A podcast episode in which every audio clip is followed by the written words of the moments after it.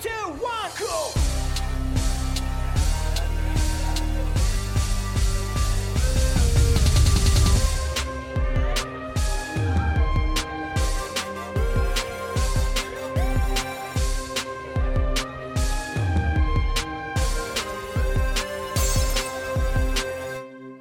Kommunistenkneipe, der Podcast mit Paddy und Flo von Decay. Ja, willkommen in der Kommunistenkneipe, der Podcast, Folge 3 mittlerweile und ich grüße Patrick. Ich grüße dich zurück, Flo. Moin. Das ist aber nett. Moin, moin. Ähm, ja, mittlerweile die dritte Folge, wie gesagt. Ähm, die letzte kam ja relativ gut an. Wir hatten in der letzten Kommunistenkneipen-Folge ähm, den Christian Baron zu Gast und ich habe äh, einiges an guten Feedback bekommen. Das Gespräch soll wohl interessant gewesen sein. Das fand ich übrigens auch. Ähm, ja, was hast du so gehört? Also auch auf jeden Fall durchgehend ähm, gutes Feedback. Viele fanden es also vor allem auch den, den biografischen Teil sehr bewegend, ähm, aber auch, auch das Thema insgesamt sehr interessant, also halt ähm, das Thema Armut in Deutschland. Ähm, ich fand es auch sehr erstaunlich, dass sich so wenig Leute an der Länge gestört haben. Ich dachte, dass es irgendwie zum Problem wird, dass viele das irgendwie nicht so geil finden werden, dass es so lange gedauert hat, aber genau, auch da meinten eigentlich die meisten, dass man ganz gut zuhören konnte. Das fand ich ganz überraschend und ganz, ganz cool eigentlich. Das war auch so im Kern das Feedback, was ich bekommen habe. Äh, ein Aspekt gibt es natürlich, äh, wo, wie, wie, sagt man so schön, wo wir noch besser werden müssen oder nein, also wo was einfach noch nicht so gut läuft. Äh, Hand auf Herz, unser Equipment ist auf jeden Fall ausbaufähig. Also der Sound ist noch nicht so da, wo er sein soll. Ähm, das liegt natürlich daran, dass wir noch nicht so unfassbar viel Geld äh, mit diesem Podcast verdienen. Letztes Mal habe ich, glaube ich, schon darauf hingewiesen, äh, also nix. Äh, aber wir arbeiten dran, haben da schon so ein paar Lösungen, an denen wir schrauben. Genau. Und da hoffen wir uns noch zu verbessern. Ähm, da sagt er nichts. Ja, und äh, da bin ich natürlich baff, ja. Bei, das wusstest du gar nicht. wusste ich gar nicht. Ähm, ja, ich dachte, nee, nee, das stimmt, das stimmt. Also da müssen wir noch besser werden, aber das haben wir auch schon betont. Ähm, da arbeiten wir auf jeden Fall dran. Betonen wir jetzt jedes Mal und machen es nicht. Ja, nein. ja, genau, genau. Ali, nein, nein, nein. Wir, wir, sind da wirklich dran. Ja. Ähm, genau, heutiger Gast, ähm, der Fabian Lehr. Äh, du hast den Fabian, glaube ich, mal als, warte mal, ich glaube, als, als linke Facebook-Legende bezeichnet, oder? Ähm, ja, als linke Facebook-Legende vielleicht ein bisschen zu hoch gegriffen, die Bezeichnung. Also er ist ja, ja, wobei, also unter, unter deutschsprachigen Linken würde ich sagen, schon eine Art Legende oder zumindest sehr bekannt und sehr reichweitenstark. Auf jeden Fall, ja. Kann man, glaube ich, schon so sagen, ja. Ja, und Fabian äh, ist natürlich deswegen in der Kommunistenkneipe eingeladen gewesen, weil er Kommunist ist. Und heute geht es auch, wie soll es anders sein, um die Frage, warum Kommunismus oder was ist Kommunismus so im weitesten Sinne. Ähm, und ich finde, er hat ganz interessante Antworten gegeben. Ähm, er hat sowieso das Talent, äh, auch ein Grund, warum wir ihn eingeladen haben, so recht komplexe Zusammenhänge, finde ich, ähm, sehr prägnant und zugespitzt und auch manchmal ganz lustig darzustellen und ist auch ein begnadeter Polemiker. Das gefällt mhm. mir. Und Grund genug, ihn einzuladen. Ja. Und soweit ich weiß, hat er auch sehr gerne und sehr begeistert mit, ich glaube, Münzen spekuliert oder so, oder zumindest Münzen irgendwie äh, gehandelt. Das, das und, und Bit mehr. Und, und, Bitcoins auch, glaube ich, genau. Ja, man, man erfährt so einiges auf seiner Seite immer, ne? Also jetzt gar nicht nur so die, die, die, die schweren Themen, die wir hier besprechen, sondern auch andere Sachen irgendwie. Mhm. Äh, Fabian ist ein beeindruckender Typ. Ich, ich war mit ihm mal in einer Ausstellung in äh, Wien, da ging es um das rote Wien und er konnte wirklich vor jedem Exponat so stehgreifmäßig Vorträge halten. Also wirklich wie so, wie so ein Automat und wirklich fundiert und gut und äh, ja, ja, ja. gibt's nicht häufig solche Typen. Ähm, ich würde sagen, wir haben schon genug gelabert und gehen mal direkt ins Gespräch. Ja, würde ich auch sagen. Dann viel Spaß, ne? Ja, moin, Fabian Lehr. Ähm, Grüße nach, ja, wohin eigentlich? Äh, nach Wien, glaube ich nicht. In Speyer. In Speyer, okay. Du kannst, glaube ich, gar nicht in, in äh, ja, die, nach Hause sozusagen, oder? Äh, theoretisch schon, aber es ist etwas verkompliziert. Also wenn ich nachweisen kann, dass ich einen Wohnsitz in Österreich habe, komme ich schon über die Grenze, muss dann allerdings zwei Wochen in häusliche Quarantäne, die ich sehr gern vermeiden würde, wenn es geht, will deswegen noch etwas abwarten, ob jetzt tatsächlich die Grenze für Deutsche geöffnet wird, wie es die österreichische Regierung kürzlich angedeutet hatte. Ich hörte was davon, auch dass sie Touristen reinlassen wollen. Ähm, na, mal sehen, wie sich das noch entwickelt. Und aber, aber bist du gerade noch in Quarantäne? Weil du hast mir geschrieben, dass du ähm, auch irgendwie dich eingeschlossen hast, irgendwie in deinem Zimmer oder so? war vor etwa einem Monat ein paar Tage in selbst auferlegter häuslicher Quarantäne, weil ich meinte, leichte Krankheitssymptome zu haben. War dann etwa vier, fünf Wochen in Hausquarantäne. Äh, nein, nicht vier, fünf Wochen, sondern vier, fünf Tage in Hausquarantäne. Mhm. Als sich dann aber gar keine weiteren Symptome zeigten, bin ich auch wieder rausgegangen. So mhm. die tatsächliche Quarantäne würde erst in dem Moment kommen, wo ich nach Österreich zurückfahre. Ah, ja. Und dann auch staatlich verordnet sozusagen. Ja. ja. Okay, äh, da wir hier in der Kommunistenkneipe sind, der digitalen Kommunistenkneipe, äh, kommt die unweigerliche erste Frage. Warum bist du eigentlich Kommunist, Fabian? Weil ich glaube, dass der Kommunismus beziehungsweise die kommunistische Bewegung die einzige Möglichkeit ist, wie ich die mir selbst gesetzten gesellschaftlichen Ziele und meine persönlichen Ziele verwirklichen kann. Ich glaube, man wird nicht Kommunist oder bleibt nicht Kommunist aus einem abstrakten moralischen Ideal. Man wird Kommunist und bleibt es über einen längeren Zeitraum, weil man davon überzeugt ist, dass es der beste Weg ist, die eigenen Bedürfnisse zu befriedigen. Ich glaube nicht, dass ich innerhalb der kapitalistischen Gesellschaft, innerhalb der jetzt beginnenden Krise eine Aussicht auf ein dauerhaft schönes Leben haben werde. Ich glaube nicht, dass wir in Europa in den nächsten 20, 30 Jahren eine Situation Situation haben werden, wo wir innerhalb des Kapitalismus einen gesicherten Arbeitsplatz, eine gesicherte Wohnung haben können, in dem wir Frieden haben können, ein bequemes, ein menschenwürdiges Leben. Die Aufhebung dieses gesellschaftlichen Zustands und die Schaffung einer Planwirtschaft ist der einzige Weg, den ich sehe, dass Menschen im 21. Jahrhundert in Europa ein sicheres und schönes Leben führen können. Ich strebe die Planwirtschaft nicht als einem abstrakten moralischen Ideal an, sondern weil ich glaube, dass die Voraussetzung für ein schönes Leben für alle ist. Mhm. Dass die Zeit, in der der Kapitalismus in der Lage war, tatsächlich Massenwohlstand zu schaffen, wie es in Europa in den 50er bis 80er Jahren der Fall war, schon lange vorbei ist, noch nicht zurückkommen wird. Im Gegenteil. Ich glaube, dass wir jetzt am Beginn der wahrscheinlich schwersten ökonomischen Krise in der Geschichte des Kapitalismus stehen und das Leben für 90 Prozent aller Menschen die nächsten 10, 20 Jahre einfach richtig scheiße werden wird, wenn sich daran nichts ändert. Mhm.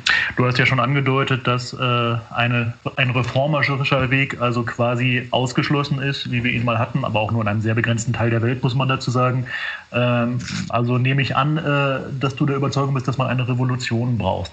Äh, was entgegnest du den Leuten, die sich gerade erst anfangen zu politisieren, vielleicht mit der sozialistischen Idee liebäugeln? Ähm, ob jetzt aus moralischen Gründen oder wirklich aus, aus äh, sehr materiellen Bedürfnissen. Ähm, die aber der Ansicht sind, dass man eigentlich einen parlamentarischen Weg doch gehen sollte, einen friedlichen Weg äh, mit möglichst wenig Gewalt oder ja, mit möglichst wenig Kollateralschäden. Das wird einem nämlich häufig von ja, Leuten, die einsteigen, entgegengehalten. Was antwortest du denen? Denen würde ich antworten, dass sie sich anschauen sollten, wie die Bourgeoisie und der bürgerliche Staat in den letzten Jahrzehnten auf alle Versuche reagiert haben, auf einem reformerischen Weg auch nur einen humaneren Kapitalismus zu schaffen. Dass man sich ansehen sollte, was in Griechenland passiert ist, wo ein sehr moderates sozialdemokratisches Programm, wie es Alexis Tsipras und Syriza vertreten haben, innerhalb kürzester Zeit von der EU niedergebügelt wurden, um sofort die Regierung dazu zu zwingen, einen neoliberalen liberalen Kurs der härtesten Art zu fahren, dass sie sich ansehen sollten, was für ein ungeheure mediale und öffentliche Kampagnen Großbritannien und den USA gegen moderate Sozialdemokraten wie Corbyn der Sanders gefahren wurde. Dass sie sich ansehen sollten, was 1973 in Chile passiert ist, als ein Sozialdemokrat wie Pinochet, äh, nicht wie, wie Pinochet, Sozialdemokrat wie Allende, mhm. äh, durch einen faschistischen Diktator ersetzt wurde mit Rückendeckung der USA, mit Rückendeckung der meisten imperialistischen Staaten, weil er einen sehr begrenzten sozialreformerischen Kurs eingeschlagen geschlagen hat. Und das war zu einer Zeit, in der die Weltwirtschaft brummte. Die Bourgeoisie kann in bestimmten Zeiten sehr wohl reformerische Fortschritte akzeptieren. Das war zum Beispiel in Europa in den 50er bis 80er Jahren der Fall, als die Wachstumsraten einfach derart hoch waren, dass selbst mit sehr weitreichenden sozialreformerischen Maßnahmen immer noch eine ausreichende Profitrate für die Bourgeoisie übrig blieb und sie schließlich sich bereit erklären konnte, einen gewissen Kompromiss mit der Arbeiterklasse und der Arbeiterinnenbewegung einzugehen. Aber diese Zeiten sind meines Erachtens vorbei seitdem in den 80er, 90er Jahren Europa in eine Phase der Dauerstagnation mit einer regelmäßigen Rezession übergewechselt ist. Europa hat etwa seit 1985, 90 fast kein nennenswertes Realwirtschaftswachstum mehr erlebt. Wir haben zwar immer noch ein BIP-Wachstum, wir haben aber keinen wirklichen Steigerung des Lebensstandards mehr. Wir haben auch ein BIP-Wachstum, das vielleicht noch die Hälfte oder ein Drittel der Raten der 60er, 70er Jahre beträgt. Das ist einfach eine Situation, in der die Bourgeoisie sehr weitreichende sozialstaatliche Maßnahmen über einen längeren Zeitraum nicht akzeptieren kann, ohne dass sie ökonomisch massiv darunter leiden müssen. Ein Kapitalist der 50er, 60er Jahre konnte sich damit abfinden, dass der Staat ihm höhere Steuern abnimmt, weil erstens dadurch die innere Sicherheit befestigt werden konnte durch die Befriedung der Gesellschaftsordnung. Andererseits wusste, dass seine Profite so hoch sind, dass er diese steuerlichen Verluste sehr schnell wieder ausgleichen kann. Das können heutige Konzerne, die sehr oft ganz auf Kante genäht wirtschaften, nicht mehr wirklich tun. Wir haben heute keine fünf- oder zehnprozentigen Wachstumsraten in Europa mehr. Man sieht es heute als ein sehr gutes Jahr an, wenn es mal 1,52 Prozent BIP-Wachstum gibt. Und jetzt müssen wir damit rechnen, dass wir eher Jahre erleben werden mit minus 10, minus 15 Prozent BIP-Entwicklung. Das sind Rahmenbedingungen, denen die Bourgeoisie einem sozialreformerischen Kurs nur zustimmen könnte, wenn sie bereit wäre, sich dafür ökonomisch selbst massiv ins Fleisch zu schneiden.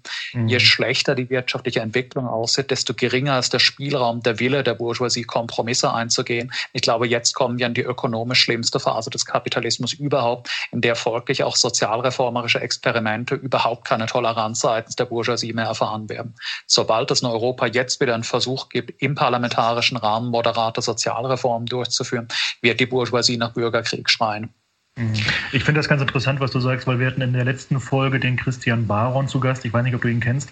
Auf jeden Fall hat ja. er ähm, gesagt, dass er schon ein sozialistisches Modell anstrebt, aber jetzt erstmal für eine sozialdemokratische, also im klassischen Sinne, jetzt nicht SPD, aber eine sozialdemokratische Reformalternative wäre, die das Kräfteverhältnis verschiebt, äh, den Sozialstaat wieder ausbaut. Aber du sagst ja, dafür äh, fehlt eigentlich die ökonomische Grundlage. Also der, die Bourgeoisie würde sowas jetzt nicht machen und kann es gar nicht machen aus der inneren Logik heraus. Ich halte, ja, ich halte diese Einschätzung für einen Anachronismus. Das ist ein Modell, ja. das in den 60er, 70er, 80er Jahren funktioniert hat, aber heute meines Erachtens nicht mehr. Wobei man natürlich differenzieren muss. Es gibt die Möglichkeit kurzfristigen Entgegenkommens in diese Richtung, wie wir es in der Corona-Krise ja jetzt gerade auch sehen. Mhm. Auch in den imperialistischen Staaten Europas beziehungsweise in den USA wurden jetzt sehr große Konjunkturprogramme aufgelegt. Es wurden beispielsweise die Zugangsbestimmungen für Hartz IV gelockert. Es wurden in vielen Staaten allgemein die Bedingungen für Sozial Sozialleistungen gelockert.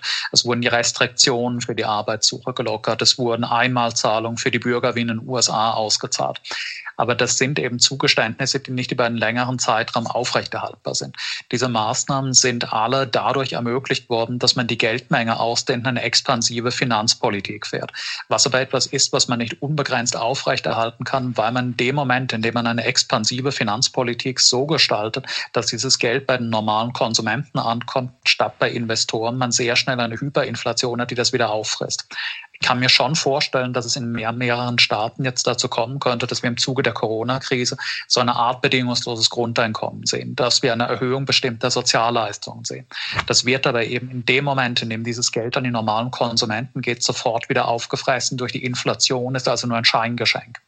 Es kann sein, dass wir symbolische Zugeständnisse bekommen, die aber nicht den realen Lebensstandard der Arbeiterinnenklasse steigern werden reale Steigerung des Lebensstandards wären eben in dieser Situation nur noch möglich, wenn die Bourgeoisie sich selbst schädigt. Ich glaube, deswegen ist einfach der Zug abgefahren für den Aufbau einer neuen SPD.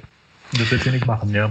Also jetzt könnte man ja sagen, okay, Fabian, deine Analyse des Kapitalismus, die mag ja zutreffend sein. Oder auch die Idee des Kommunismus ähm, oder auch die, die Idee einer Planwirtschaft mag ja schön klingen als Idee oder auch erstrebenswert sein. Aber die Praxis hätte ja gezeigt, anhand des Scheiterns des Realsozialismus, der DDR, der UdSSR, dass der Kommunismus ja in der Praxis gar nicht umsetzbar ist und ähm, immer nur endet in Mangelwirtschaft, Diktatur und so weiter. Ähm, was würdest du jemandem entgegnen, der so argumentieren würde? Würde ich zunächst entgegnen, dass wenn man sich die zivilisatorischen Errungenschaften der DDR oder auch der späteren Sowjetunion anschaut, es doch ein Lob für die Planwirtschaft ist, dass selbst eine sehr eingeschränkte, eine isolierte, eine in ihrer Entwicklung behinderte und extrem beschränkte Planwirtschaft immer noch den wahrscheinlich im Schnitt höchsten Lebensstandard erzielt hat, den es jemals in einer bisherigen Gesellschaft gab. Es war in der DDR nicht möglich, arbeitslos zu werden. Es war nicht möglich, obdachlos zu werden. Es war nicht möglich, keine medizinische Behandlung zu bekommen. Es war keine Option, dass man in einer Gesellschaft lebt, in der ein Mitglied der Gesellschaft 20, 30 oder 40 mal so viele Güter zur Verfügung hat wie ein anderer Selbst wenn man sich die gescheiterten realsozialistischen Gesellschaften anschaut, ist selbst dieser verkrüppelte Versuch eines halben Sozialismus immer noch das Beste, was es bisher gab. Ich glaube, dass die Bedingungen, die zum Scheitern der DDR und der Sowjetunion geführt haben, sich bei einem neuen Versuch nicht nur nicht wiederholen müssen, sondern höchstwahrscheinlich nicht wiederholen werden wenn wir jetzt sehen, dass selbst das Scheitern des Realsozialismus immer noch zur bisher lebenswertesten Gesellschaft geführt hat, die es auf der Erde gegeben hat, dann ist das meines Erachtens ein sehr gutes Argument dafür, es noch einmal zu versuchen, weil es nur besser werden kann. Selbst wenn wir eine neue DDR bekommen würden, wäre das immer noch hundertmal besser als die Zukunft, die uns jetzt bevorsteht. Die Zukunft, die uns jetzt innerhalb des Kapitalismus bevorstehen wird, ist Massenarbeitslosigkeit. Das ist Massenobdachlosigkeit. Das sind neue imperialistische Verteilungskriege um den sich verkleinernden Kuchen der globalen Verteilmasse. Das sind wahrscheinlich soziale Verwerfungen in einem Ausmaß, wie es seit den 30er Jahren nicht mehr gegeben hat. Ich glaube keineswegs, dass man es proklamieren sollte, wir streben die Wiederherstellung der DDR an. Das wäre ein idiotischer Slogan. Aber selbst die DDR, selbst die realsozialistischen Staaten in ihrer eingeschränkten halbsozialistischen Form waren eben immer noch weitaus besser als alles, was jetzt kommen wird innerhalb des Kapitalismus. Mhm.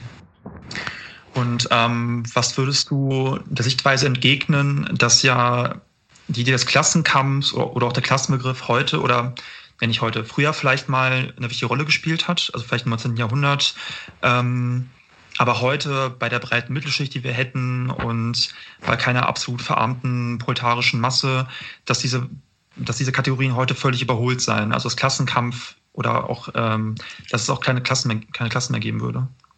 Also ich würde im Gegenteil sagen, dass die Mittelschichten heute in Europa so klein sind, wie sie es in den letzten Jahrhunderten noch nie waren. Dass wir im Gegenteil heute die mit Abstand größte Arbeiterinnenklasse haben, die es jemals historisch in einer Gesellschaft gegeben hat.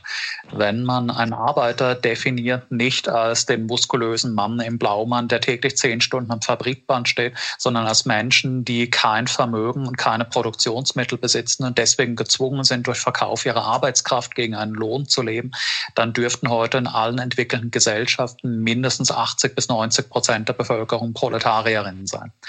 Das ist allerdings schon ein Problem, das ich auch schon mehrmals angesprochen habe, dass eben das enorme Wachstum der Arbeiterinnenklasse dazu führt, dass ihr Identifikationspotenzial sinkt und die Menschen den Eindruck bekommen, es gäbe keine Klassen mehr, eben deswegen, weil fast alle derselben Klasse angehören. Wenn fast alle Menschen eine Eigenschaft teilen, dann taugt diese Eigenschaft nicht mehr zur Abgrenzung gegen die Umwelt ein Arbeiter zu sein, war im 19. Jahrhundert etwas, was mich von meiner gesellschaftlichen Umgebung abgetrennt hat. Es hat mich abgetrennt von der kleinbürgerlichen Masse an Bauern, von der kleinbürgerlichen Masse an Ladenbesitzern und Handwerkern. Es hat mich natürlich nach oben hin auch abgegrenzt gegen die Kapitalisten und die Aristokratie. Die Arbeiter haben in dem späten 19., frühen 20. Jahrhundert in Westeuropa vielleicht, wenn es hochkommt, 20 bis 40 Prozent der Bevölkerung gebildet. Heute so 80 bis 90, vielleicht 95 Prozent. Eine Eigenschaft aber, die ich mit fast jedem anderen Menschen teile, ist nicht mehr wirklich identitätsstiftend. Menschen schauen sich heute, wenn sie ihre soziale Identität anschauen, nicht mehr an, welcher Klasse gehöre ich an, sondern wie wohlhabend bin ich, welchem gesellschaftlichen Milieu gehöre ich an, wie hoch ist mein Gehalt. Aber man muss sich im Vergegenwärtigen sowohl ein BMW-Mitarbeiter, der 5000 Euro im Monat verdient, als auch ein prekär beschäftigter Arbeiter, der 1000 im Monat verdient, gehören derselben Klasse an. Die Lohnhöhe oder das soziokulturelle Milieu, in dem ich mich befinde, bestimmen nicht meine Klassenzugehörigkeit. Fast alle heute berufstätigen Menschen in Europa sind Proletarierinnen. Aber dadurch, dass die Arbeiterklasse dermaßen groß und vielgestaltig geworden ist, ist sie auch differenzierter geworden. Arbeiter waren um 1900 einfach alle arm und elend. Heute gibt es durchaus Lohnarbeiterinnen, die einen sehr hohen Lebensstandard haben. Es gibt Lohnarbeiterinnen, die ein eigenes Haus mit Garten haben, die zwei Autos in der Garage stehen haben, die jedes Jahr auf die Malediven fahren. Aber es sind trotzdem Proletarierinnen. Nur eben die Tatsache, dass das Proletariat fast die gesamte Gesellschaft in sich aufgesaugt hat, senkt die Identifikation mit dem Proletariat. Mhm. Ja, ähm, das genau, ist eben. Mhm. Nee, sorry. Na, könnt ruhig weiterhin. ähm, ich will nur ergänzen, es gibt ja auch noch das Problem der Zersplitterung von Belegschaften, auch aufgrund von Leiharbeiterschaft zum Beispiel, was das Problem zusätzlich verschärft. Ja, was, was massenpsychologisch schon so ein, so ein Klassenbegriff, also auch gesamtgesellschaftlich schwierig macht. Ne? Also die, die Diversität auch. Ne? Ja, sicher. Das ist ja auch ein Punkt, den ich schon angesprochen habe. Es ist nicht nur die Lohnhöhe, die sich immer stärker differenziert innerhalb der Arbeiterinnenklasse, sind doch die Lebensstile. Wenn man sich die klassische Zeit der marxistischen Arbeiterinnenbewegung im späten 19., frühen 20. Jahrhundert anschaut, da war das Proletariat nicht nur in seinem Lebensstandard, sondern auch in seinen Alltagskulturformen eine relativ homogene Bevölkerungsschicht. Arbeiter waren in erster Linie manuelle Arbeiter, die mit ihrem Körper gearbeitet haben, die durch ihre Muskelkraft ihr Geld verdient haben. Sie waren alle relativ arm bis sehr arm. Sie haben eigentlich alle unter elenden Wohnbedingungen gelebt und sie waren eben eine Minderheit der Bevölkerung. Heute aber, da das Proletariat fast alle umfasst, umfasst es eben sowohl Menschen, die einen sehr hohen Lebensstandard haben, die einen sehr niedrigen Lebensstandard haben. Es umfasst Menschen aller Milieus, weswegen ich auch diese Tendenz sehr bedenklich finde, dass viele Linke, die heute sich als die wahren Vertreter der echten Arbeiterinnenklasse präsentieren, an total überholten Bildern davon festhalten, was einen Arbeiter ausmacht in seinem Lebensstil. Die dann eben vorstellen, ein echter Arbeiter ist jemand, der viel ein Blaumann trägt, Muskelarbeit leistet, viel trinkt und raucht und jeden Tag fünf Steaks isst. Ein, Vegetari ein Vegetarier kann kein echter Arbeiter sein. Jemand, der Bio-Lebensmittel kauft, kann kein echter Arbeiter sein. Jemand, der sich für Feminismus einsetzt, kann kein echter Arbeiter sein. Jemand, der in einem Startup arbeitet oder in irgendeinem kreativen Beruf, kann kein echter Arbeiter sein was eben eine total willkürliche Definition ist. Klassenzugehörigkeit wird nicht durch meinen Lebensstil determiniert, sondern durch meine, dadurch durch meine ökonomische Situation. Dadurch, ob ich Mehrwert produziere und ob Mehrwert von mir abgeschöpft wird. Und das trifft eben auf den Bio-Lebensmittel kaufenden Start-up-Mitarbeiter genauso zu wie auf den BMW- oder Siemens-Arbeiter. Mhm. Das ist so ein bisschen so, also du sprichst da ja so ein bisschen diese, diese Tendenz zum Workerism an oder ja, also diesen Proletkult nennt man es ja auch. Ähm, ein, ein Genosse nennt das immer rote Identitätspolitik. John Lytton heißt der. Der sagt, er spricht immer davon, dass es eigentlich eine, eine überspitzte Antwort ist auf den Impulkram. Aber das führt jetzt ab. Wir sind jetzt so ganz schön, finde ich, so ein paar Fragen durchgegangen, ähm, die die Vorurteile über den Sozialismus oder häufig genannte Argumente gegen den Kommunismus betreffen. Ähm, du hast deutlich gemacht, dass wir für den Sozialismus eine Revolution brauchen und reformerische Wege wahrscheinlich noch ausgeschlossener sind als äh, zuvor. Hm, ich dachte gerade daran, dass wir in den Nullerjahren, also sind ja ungefähr gleich alt, da hatten ja viele Marxisten äh, mit Blick auf Lateinamerika ein bisschen Hoffnung. Also gerade Venezuela war da ein sehr weit links stehendes Land, also hat sich eine sehr links stehende Regierung unter Chavez gewählt. Und ähm, viele hatten die Hoffnung, dass daraus mindestens so etwas wie ein zweites Kuba werden könnte. Das hat leider nicht geklappt. Ähm, auch äh, da ging es dann auch wieder um die Frage Reform oder Revolution. Ähm, ist natürlich noch weitaus komplizierter. Aber was ich dich eigentlich fragen wollte, ist, siehst du eigentlich gegenwärtig irgendwo die Keimzelle äh, für, äh, auf eine Chance für eine neue revolutionäre Veränderung? Gibt es da gerade was? Ich glaube, dass es etwas verfrüht wäre, ein paar Wochen nach Beginn der aktuellen Krise schon zu fragen, ob man Formationen erkennen kann, die diese Krise in einer sinnvollen Weise auflösen. Ich glaube, was wir jetzt schon sehen, ist in allen von der, äh, nicht nur von der medizinischen Krise durch Corona, sondern vor allem durch die damit einhergehende Wirtschaftskrise stark betroffenen Staaten einen durchgehenden gesellschaftlichen Linksruck.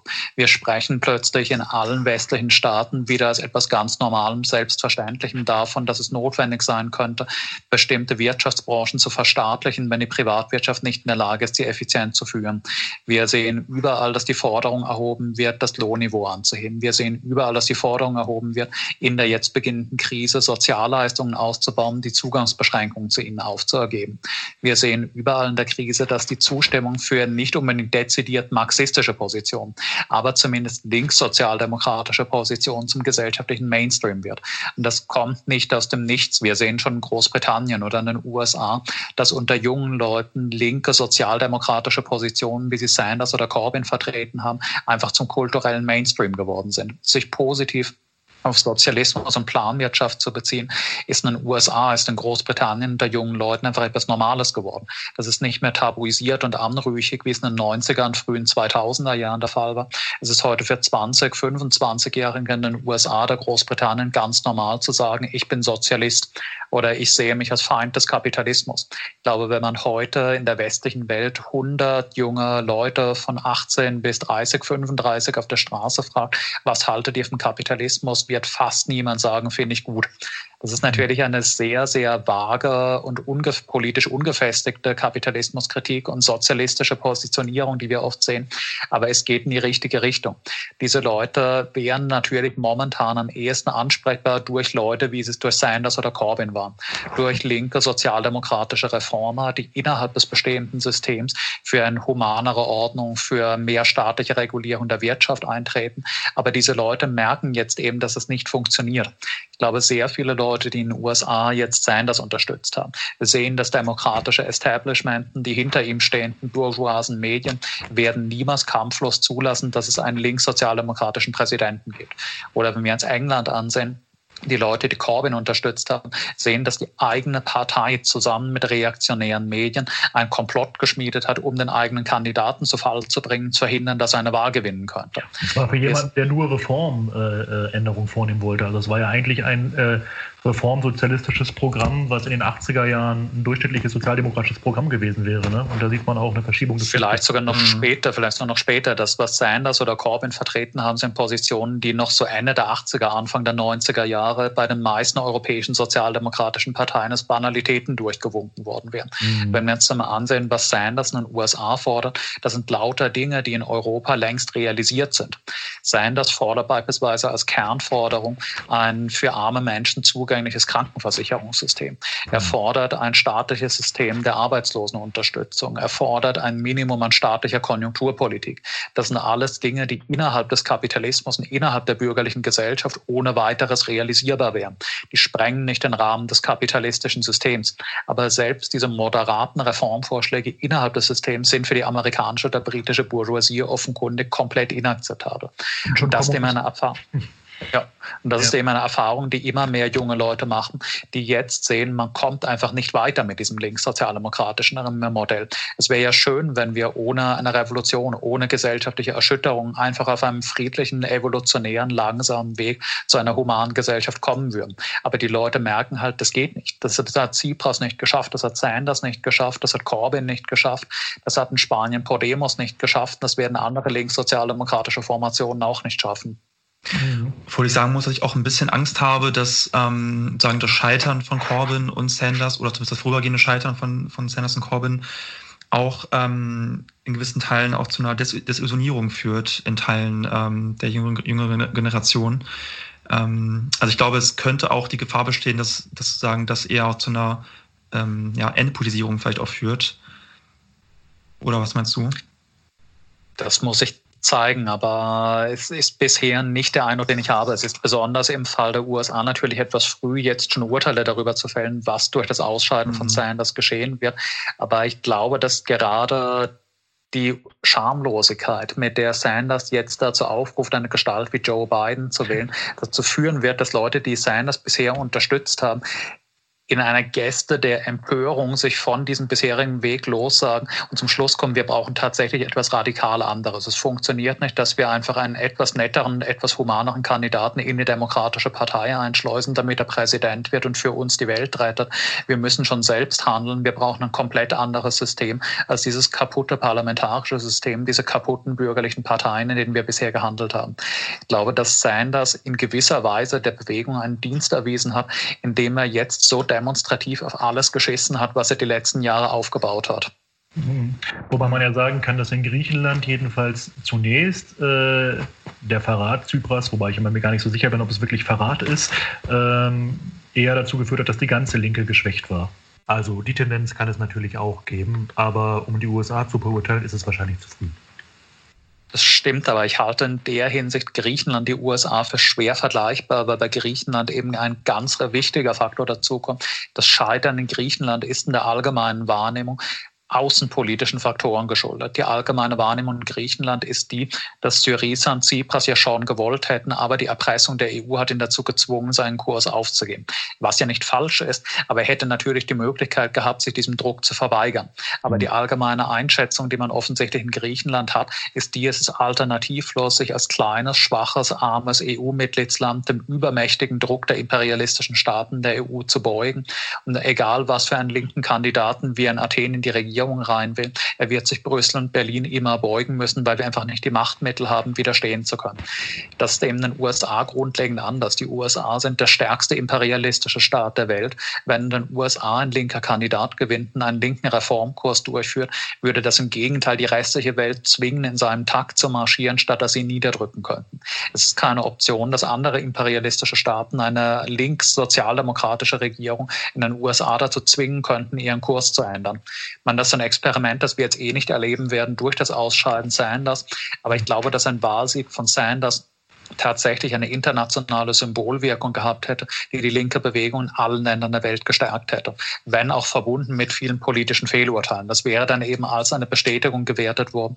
Wahlen bringen schon genug. Wir müssen nicht unbedingt eine außerparlamentarische Bewegung aufbauen. Wir können einfach einen humaneren Kandidaten ins Amt wählen.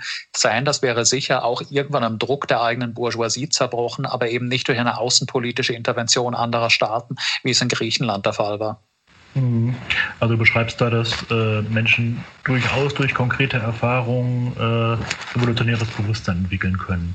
Ähm, ich kann mich erinnern, dass du mal den Gegenstandpunkt, also für die Hörerinnen, äh, das ist eine sich selbst marxistisch verstehende Zeitung, die ja sehr akademisch daherkommt. Ähm, also du hast mal kritisiert, dass diese Gruppe der Auffassung ist, Leute werden vor allem durch das Studium von Büchern zu Marxisten und könnten eigentlich erst nach hinreichender Marx-Lektüre zu Revolutionären werden.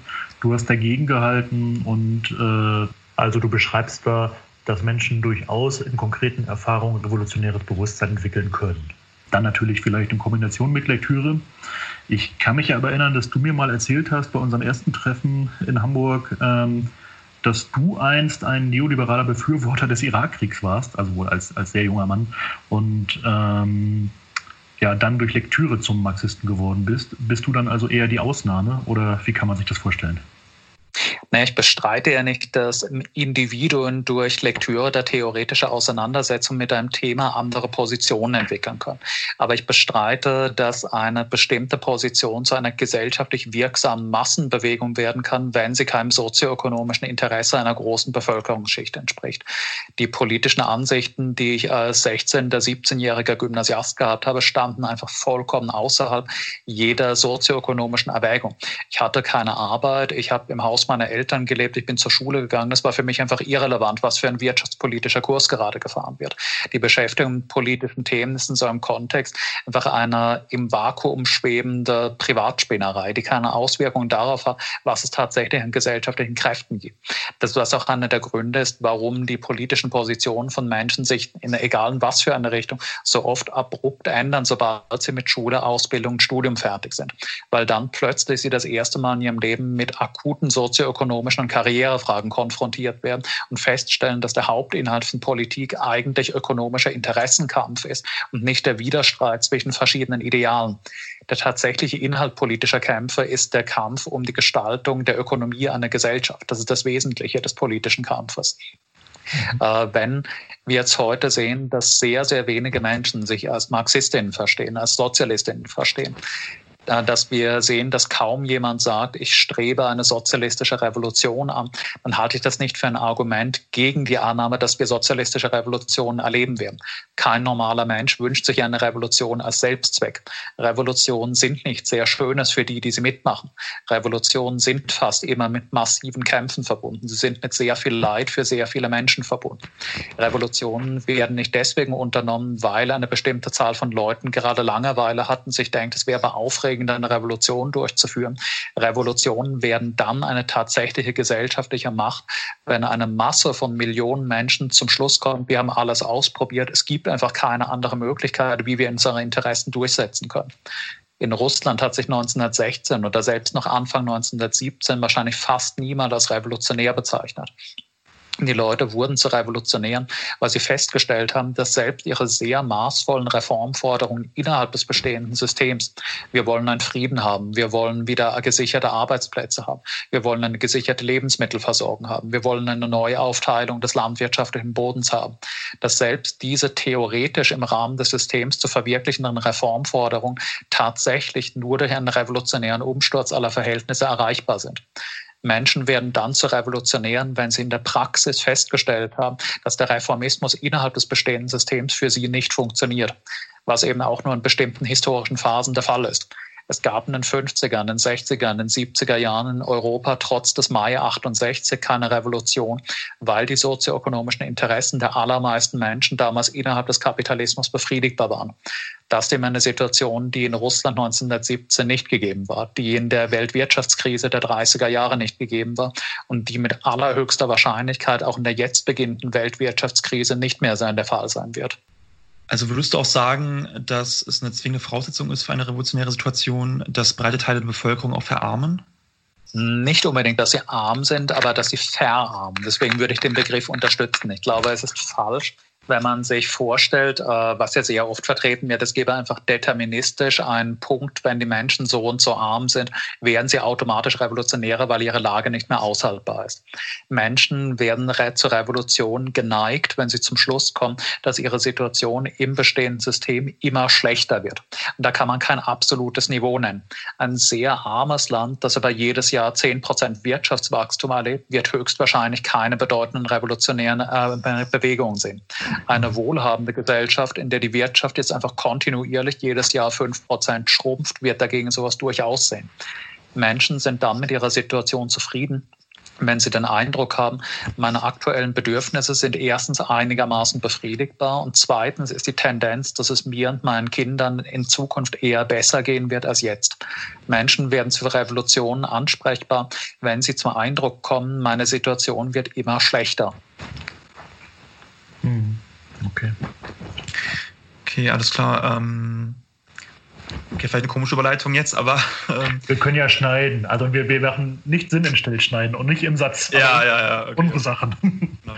genau. Okay, ähm, ich wollte jetzt ähm, eigentlich zu sprechen kommen auf deine Facebook-Aktivitäten. Und zwar ist es so, dass du, dass du ja vor allem bekannt bist durch deine Facebook-Aktivitäten. Also ähm, auf deinem Facebook-Account gibt es Sachen zu lesen von ja, teilweise also privaten Einblicken in dein Leben bis hin zu langen politischen Analysen, ähm, alles Mögliche. Und du reist auch schon viele Leute, würde ich sagen. Ähm, wo siehst du generell die Möglichkeiten deiner Aktivität, aber auch die Grenzen ähm, genau deiner Aktivität auf Facebook?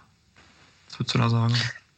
Ich glaube, dass die Mehrheit derjenigen, die mich auf Social Media wahrnehmen, Leute sind, diese schon in einem weiteren Sinne als links verstehen. Ich glaube, es kommt sehr selten vor, dass meine Beiträge auf irgendein Interesse oder irgendeine Wahrnehmung von Leuten stehen, finden, die überhaupt nichts in ihrem Leben mit der linken Szene zu tun hatten. Glaube aber schon, dass äh, Agitation in Social Media dazu führen kann, dass Leute, die sich schon in einem weiteren Sinne als links verstehen, einen Schritt weitergehen, beginnen sich als Kommunistin, als Marxistin, als Revolutionäre zu verstehen. Ich glaube nicht, dass ich komplett apolitische oder komplett anders politisierte Leute ansprechen kann, die jetzt liberal oder konservativ sind. Das wird dann Leute, die sich dezidiert als Liberale, als Konservative, als Grüne verstehen, werden wahrscheinlich bei alles, was ich schreibe, einfach nur empört sein, das nicht weiter rezipieren. Ich glaube aber schon, dass die Agitation auf Social Media eine Option ist, Menschen, die schon mehr oder weniger dem eigenen politischen Lager angehören, einen Schritt in ihrer ideologischen Entwicklung weitergehen und zu Revolutionärinnen werden. Mhm. Also wo Lenin noch von der Zeitung als zentralen Agitator sprach, kann man sagen, heute hat Social Media die Funktion möglicherweise? Oder wie? Ja, das schließt, das schließt sich ja nicht aus. Mhm. Ich glaube, dass äh, es falsch wäre, auf Printmedien in der Agitation von linken Organisationen zu verzichten, weil es einfach große Bevölkerungsschichten gibt, die entweder Online-Aktivitäten gar nicht rezipieren oder es sehr viel weniger tun, als wenn ihnen jemand persönlich eine Zeitung verkauft hat, wenn sie mhm. persönlich ein Gespräch mit jemandem auf der Straße geführt haben. Aber ich glaube tatsächlich, dass heute bei denjenigen, die primär durch theoretische Beschäftigung links werden, dass eher online erfolgt, also Gespräche auf der Straße. Ich glaube, der, die Social Media Accounts linker Organisationen erreichen mehr Menschen als ihre Präsenz mit Zeitungsverkaufsständen auf der Straße. Zumal es jetzt ja noch weniger äh, reale Präsenz gibt auf der Straße. Mhm. Eben, das sowieso. Ja.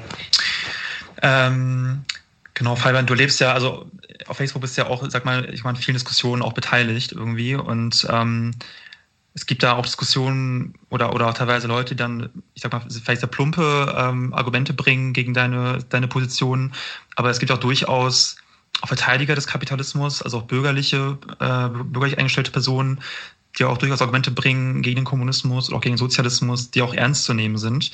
Ähm, was würdest du sagen, was sind die besten Argumente, die du am meisten ernst nehmen kannst ähm, gegen den Kommunismus? Mir fallen seit 2009 nur noch wenige ein.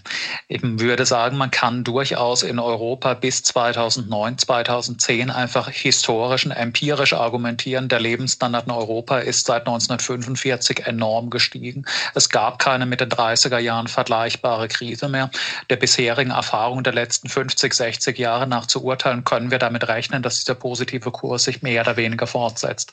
Aber das sehe ich einfach nicht mehr seit Beginn der Weltwirtschaftskrise von 2008, 2009, in deren zweite und schwere Phase wir jetzt eintreten. Ich sehe einfach kein mit der empirisch beobachtbaren Realität vereint zu vereinbarendes Modell, durch das man zum Schluss kommen könnte, der Massenwohlstand in Europa wird die nächsten 10, 20 Jahre steigen. Das Leben in Europa wird in 20 Jahren im Kapitalismus besser sein, als es mit einer Planwirtschaft sein würde. Ich sehe vor allem kein Modell, wie man erklären könnte, wie die Klimakrise innerhalb des Kapitalismus lösbar ist. Es ist einfach evident, dass die kapitalistische Wirtschaftslogik dazu führt, dass wir momentan unsere biologischen Lebensgrundlagen zerstören. Es ist evident, dass die kapitalistische Wirtschaftslogik gerade dazu führt, dass wir in einer globalen Epidemie tausende Menschen sterben lassen, weil es zu teuer wäre, die Wirtschaft länger herunterzufahren. Wir sehen, dass wir ein Wirtschaftssystem haben, in dem die Obdachlosigkeit in Deutschland sich in den letzten zehn Jahren verfünft oder sogar verzehnfacht hat. Wir sehen, dass wir jetzt eine Massenarbeitslosigkeit bekommen, wie es seit den 30er Jahren nicht mehr gegeben hat. Wir sehen eine Zunahme imperialistischer Konflikte mit dem ständigen Risiko eines nuklearen Weltkrieges. Man könnte 2007, 2008 empirisch argumentiert haben, dass es ja die letzten 60 Jahre gut gelaufen ist, aber ich sehe dafür heute keine Grundlage mehr. Insofern würde ich sagen, ich sehe keine ernstzunehmende Argumentationslinie mehr für die weitere gedeihliche Entwicklung im Kapitalismus. Mhm. Das müsste ja eigentlich auch dazu führen, dass so ganz plumpe ideologische Argumente ähm, der Bürgerlichen nicht mehr so verfangen. Ne? Also damit ist ja, davon ist ja eigentlich auszugehen. Aber man darf gespannt ich glaube, sein. Dass, ich glaube, dass es schon seit langem nicht wirklich anders ist. Ich glaube, es ist eine Illusion sowohl von liberalen Medien als auch von defetistischen Linken, sich einzureden, es bestünde sowas wie ein neoliberaler Konsens in Europa. Ich glaube, dass es Quatsch ist. Wenn man in irgendeinem westlichen Land 100 Menschen auf der Straße fragt, was hältst du vom Kapitalismus? Was hältst du von Millionären? Wird keiner sagen, finde ich super. Fast jeder wird sagen, den Kapitalismus lehne ich eigentlich ab, aber die Leute mhm. sind nicht deswegen keine Sozialisten, weil sie die Zukunftsvision des Sozialismus ablehnen, sondern weil sie den Sozialisten nicht glauben, dass sie siegen können. Die Leute sind deswegen keine Sozialisten, weil die sozialistische Bewegung, wie sie heute in Europa besteht, ihnen einfach keine Zuversicht einflößt, dass diese Leute gewinnen können. Ich finde es sehr interessant, dass wenn man Leute, die sich nicht als links verstehen, fragt, was sie vom Kommunismus halten. Die Standardantwort ist, das ist eine sehr schöne Vision. Wir würden uns auch wünschen, dass es so eine Welt mal geben wird, aber wir halten das nicht für realistisch. Die Leute sagen nicht, die sozialistische bzw. die kommunistische Zukunftsvision ist eine abscheuliche Vision, die wir ablehnen und bekämpfen. Sie sagen, wir glauben nicht daran, dass man diese Vision erkämpfen kann. Deswegen muss man auch meines Erachtens ganz woanders ansetzen, als den Leuten jeden Tag zu wiederholen, Kapitalismus ist scheiße. Das wissen die Leute schon. Man muss den Leuten darlegen, dass es eine realistische Option ist, den Sozialismus erkämpfen zu können. Ich glaube, dass wir längst an einem Punkt sind, wo abstrakt die meisten Leute zustimmen würden, Sozialismus ist besser als Kapitalismus Kapitalismus. Aber vielleicht, vielleicht mal anschließend an ähm, eine meiner ersten Fragen, da hast du ja auch gesagt, dass du glaubst, dass sozusagen die, also die Hauptursachen für die Defizite, die es im Realsozialismus gab, dass, dass die sich heute so nicht stellen würden. Ähm, warum glaubst du das? Also welche Hauptursachen wären, dass die heute so nicht mehr da wären? Also warum glaubst du, dass heute ein Sozialismus oder eine Planwirtschaft besser funktionieren könnten als ähm, zur Zeit der DDR oder der UdSSR? Im Fall der Sowjetunion in erster Linie einfach aufgrund eines Punktes, den ich selbst schon angesprochen habe, dass das Proletariat damals eine kleine Minderheit der Bevölkerung war und man deswegen in einem isolierten und rückständigen Land eine proletarische Arbeiterregierung errichten musste, die an der Spitze einer der überwältigenden Mehrheit nicht proletarischen Bevölkerung stand. Was heißt, dass man der Sowjetunion natürlich weiterhin in den ersten Jahren einen sehr scharfen Klassenkonflikt hatte. Man hatte in der Sowjetunion nach 1917, 18 einen sehr, sehr scharfen Klassenkonflikt zwischen der bäuerlichen Bevölkerung und der proletarischen Minderheit. Die bäuerliche Bevölkerung hat ein Interesse daran, ihre durch die Revolution gewonnenen Besitzrechte am Boden, ihren verarbeiteten Bodenbesitz autonom zu verwalten und als kleine Agrarkapitalisten zu wirtschaften. Die Arbeiterregierung, die 1917 geschaffen worden war, hatte dagegen ein Interesse im Bürgerkrieg und der daraus entstandenen Wirtschaftskrise, die landwirtschaftliche Produktion in einer rationalen Weise zu planen und zu gestalten für die Versorgung des Proletariats. Wir hatten in der Sowjetunion nach 1918 eine Lage des Bürgerkriegs und der extremen Wirtschaftsnot, in der Hunderttausende Arbeiter verhungert sind. Der Staat gezwungen war, die landwirtschaftliche Produktion der Arbeiter zu beschlagnahmen und nach einem planwirtschaftlichen Schlüssel zu verteilen, womit die Bauern natürlich nicht einverstanden waren. Diese Situation, in der wir einen realen Klassenkonflikt zwischen Arbeitern und Bauern hatten, hat dann dazu geführt, dass der Arbeiterstaat der Sowjetunion notwendige repressive und autoritäre Züge annehmen musste. Man braucht einen Gewaltapparat, solange es den Klassenkampf gibt.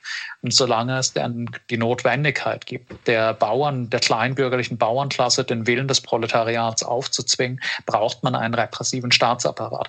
Dieser repressive Staatsapparat wiederum hat sich im Laufe der Zeit verselbstständigt. Er hat äh, auch in dem Moment, in dem der Bürgerkrieg vorbei war, in dem die Sowjetmacht gefestigt war, in dem man eigentlich zu einer so weitgehenden Sowjetdemokratie hätte zurückkehren können, ein Eigeninteresse entwickelt durch die von ihm geschaffene Bürokratenschicht. Man merkt da natürlich etwas meine trotzkistische Sozialisation. Ich würde mich heute, würde mich heute, ich würde mich heute nicht mehr als Trotzkisten bezeichnen, aber ich halte das für eine historisch korrekte Analyse. Äh, Wie würdest du dich denn bezeichnen heute? Als Kommunisten. Ich glaube, dass es überflüssig geworden ist, sich zu definieren durch seine Position zu einem 100 Jahre zurückliegenden mhm. Fraktionsstreit. Okay. Ich glaube, die Frage, ich glaube, die Frage, wie ich zur Person Trotzkis, wie ich zur Person Josef Stalins stehe, sind einfach nicht die Fragen, die irgendwie relevant sind für kommunistische mhm. Organisationsarbeit im 21. Jahrhundert. Gerade weil ich ja eben die Bedingungen, durch die der Stalinismus entstanden ist, für historisch überholt halte. Ich glaube, dass das ein Konflikt ist, der sich nie wieder historisch wiederholen wird.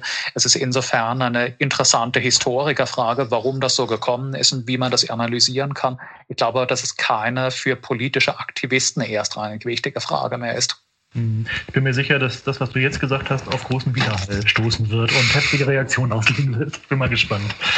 Ähm, du hast ja eben schon angedeutet, dass äh, auf ganz viele große zentrale Fragen der Kapitalismus eigentlich keine für die überwiegende Anzahl der Menschheit befriedigende Antwort liefert. Ähm, und äh, hast neulich in einem längeren Facebook-Post auch mal geschrieben, dass es natürlich auch äh, mit der Corona-Krise so ist. Und dort hast du den Standpunkt vertreten, dass eigentlich nur äh, oder dass ein sozialistisches System äh, viel besser mit dieser Corona-Krise umgehen könnte. Ähm, da haben einige, auch Linke, widersprochen oder gesagt, hm, äh, möchtest du mal erklären, was du damit meintest für die Zuhörerin? Ja, das, was ich in diesem Post dargelegt hatte, war die Überlegung, dass wir jetzt, jetzt gerade im Lockdown innerhalb der Corona-Krise sehen, der Lockdown unabhängig von medizinischen Erwägungen innerhalb einer bürgerlichen Gesellschaft nur so lange aufrechtzuerhalten ist, wie er das Kapital dieser Staaten nicht irreversibel schädigt. Die Wirtschaft in einer kapitalistischen Gesellschaft ist darauf angelegt, Profit zu erwirtschaften. Sie ist nicht darauf angelegt, lebensnotwendige Güter zu produzieren, sondern Profit.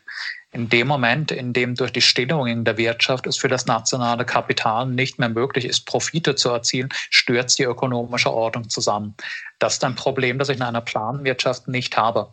In einer Planwirtschaft muss ich durch die Produktion keinen äh, finanziellen Gewinn erzielen.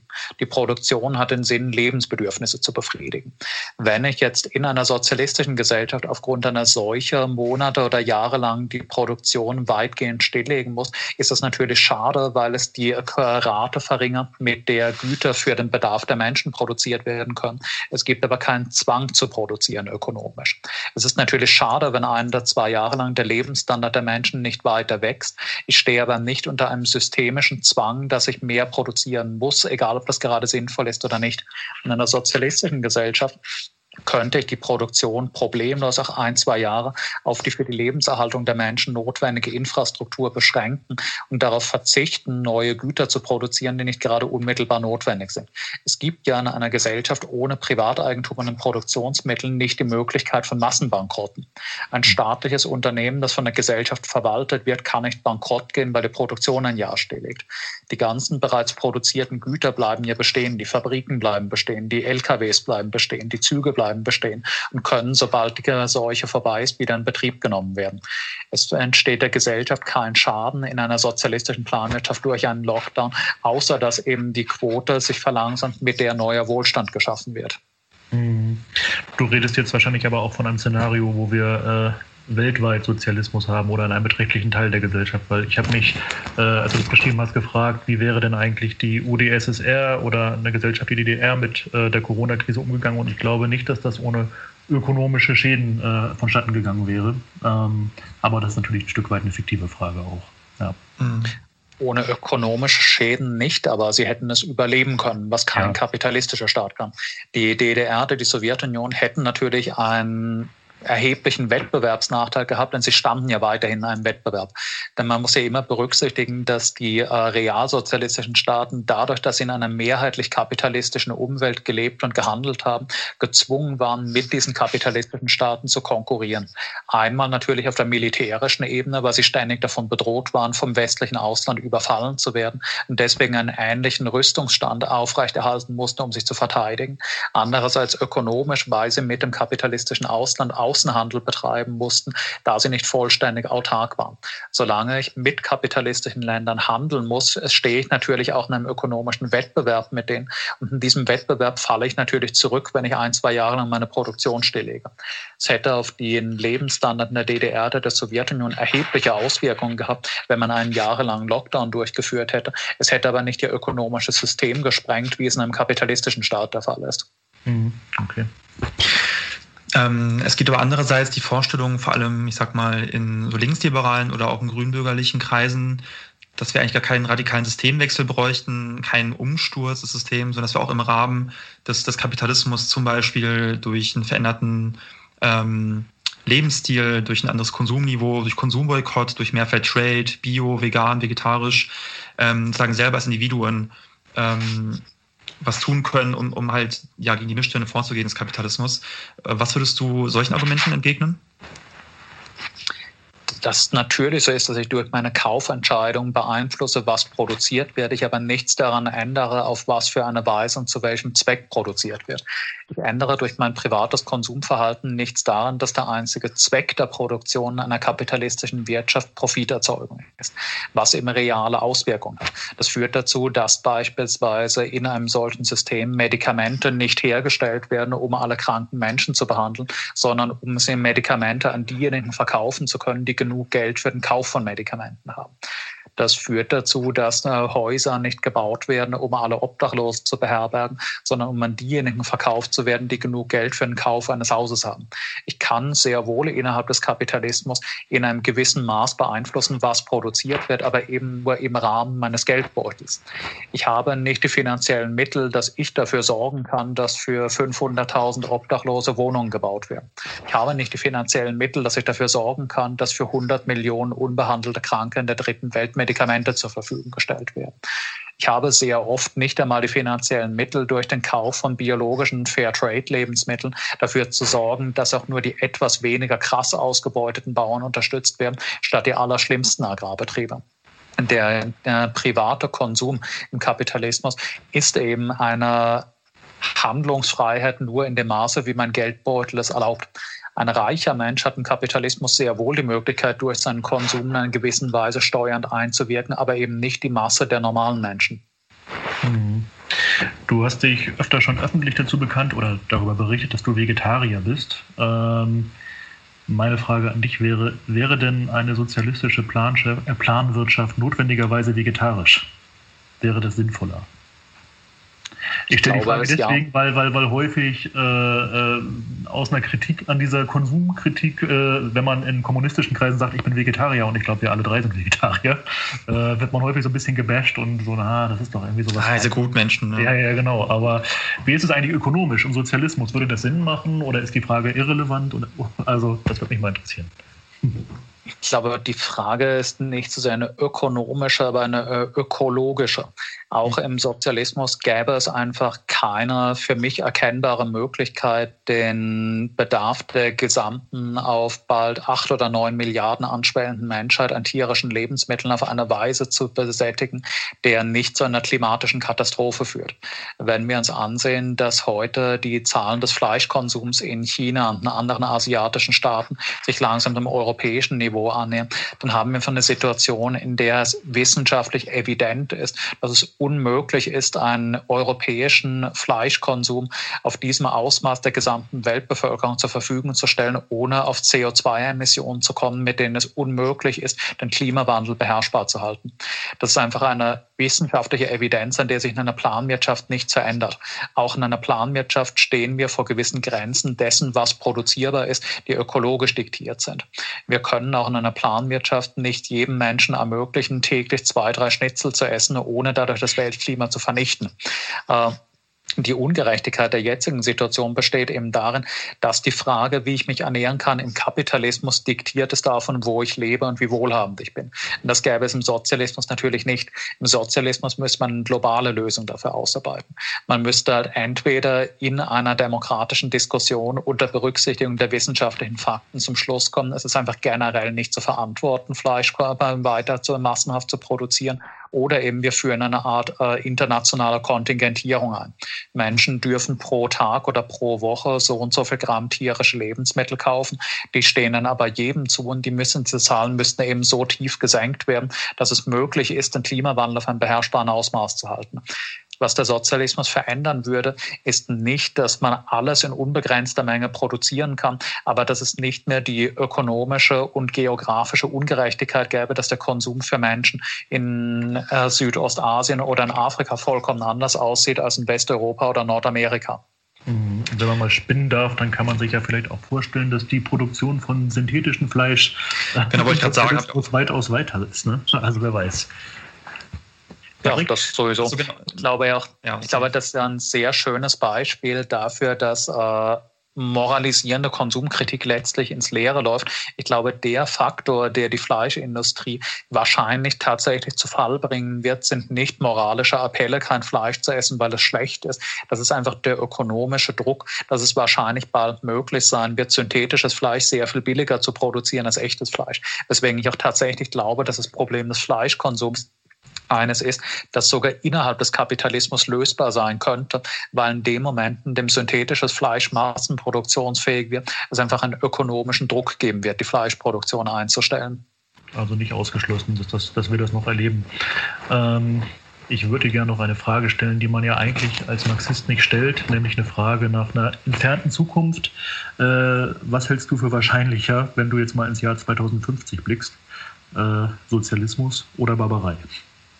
Sozialismus. Ich vertraue, ich vertraue, ich vertraue, letztlich, ich vertraue letztlich doch sowohl der Vernunft als auch der Fähigkeit der Menschen zu rationalem Handeln. Das einzige rationale Handeln im 21. Jahrhundert ist der Kampf für den Sozialismus. Vielen Dank, Fabian. Danke dir, Fabian. Danke euch. Ja, das war unser Gespräch mit Fabian Lehr in der Kommunistenkneipe. Ähm, ich finde ja, dass er einen unglaublich optimistischen Ausblick gegeben hat. Das ist richtig hoffnungmachend gewesen.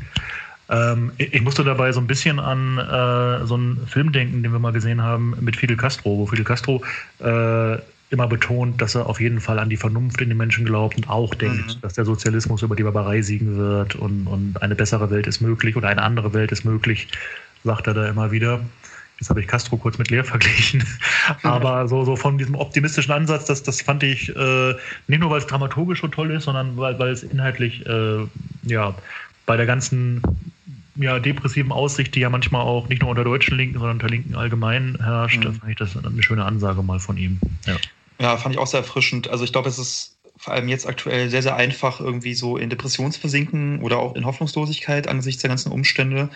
Ähm, Genau, aber ich, also ich musste, also jetzt wieder auch so ein bisschen äh, ein Nerd-Zitat vielleicht wieder jetzt benutzen. Also ich habe, äh, ich musste irgendwie so ein bisschen an Zitat von oder an, an äh, einen Satz von Lenin denken, also dem russischen Revolutionär.